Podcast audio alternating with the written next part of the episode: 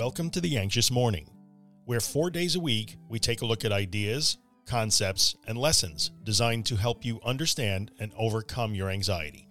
For more information, visit theanxiousmorning.com. So far on The Anxious Morning, we've covered two cognitive distortions polarized thinking in edition 109 and emotional reasoning in edition 179. Go check those out if you're interested and miss them. Today, we're going to talk about another common cognitive distortion that runs rampant among people dealing with anxiety and anxiety disorders. This one is called personalization. Personalization is the distortion that drives you to assume that somehow most things are either your fault, caused by you, or about you in some way. Now, that might sound like being self centered, but that's a different thing. When we're dealing with the distortion of personalization, we're generally talking about negative or self deprecating thinking. So, what does personalization look like in the real world? If you find yourself apologizing for everything because you somehow find a way to put yourself at fault for triggering any kind of mistake or conflict, you may be falling into the personalization trap. If you automatically assume that anyone that is angry or upset must be angry or upset about you, there's a chance that you're under the spell of personalization.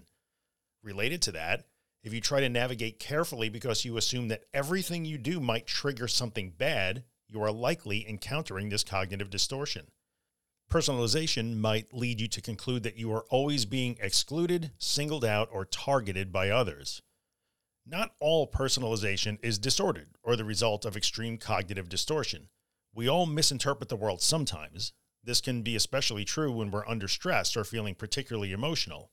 When it becomes standard operating procedure, then there's a good chance the distortion is part of a wider problem like anxiety, depression, or a traumatic past. Speaking of trauma and personalization, someone who has been through physically, emotionally, or mentally abusive experiences can start to engage regularly in assuming that they are to blame for all the bad things. So, how does personalization relate to recovery? Well, this is a big question.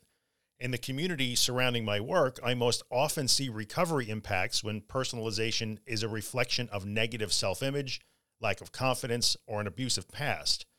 Recovery is hard work that doesn't always go smoothly. Someone that filters the world through the distorted lens of personalization can often conclude that the hard days are hard because they're just not capable of doing difficult things. Someone always on guard against triggering others or causing conflict or drama may be even more scared to engage in recovery related activities. This person may worry that exposures and facing fear will be disruptive to the people around them.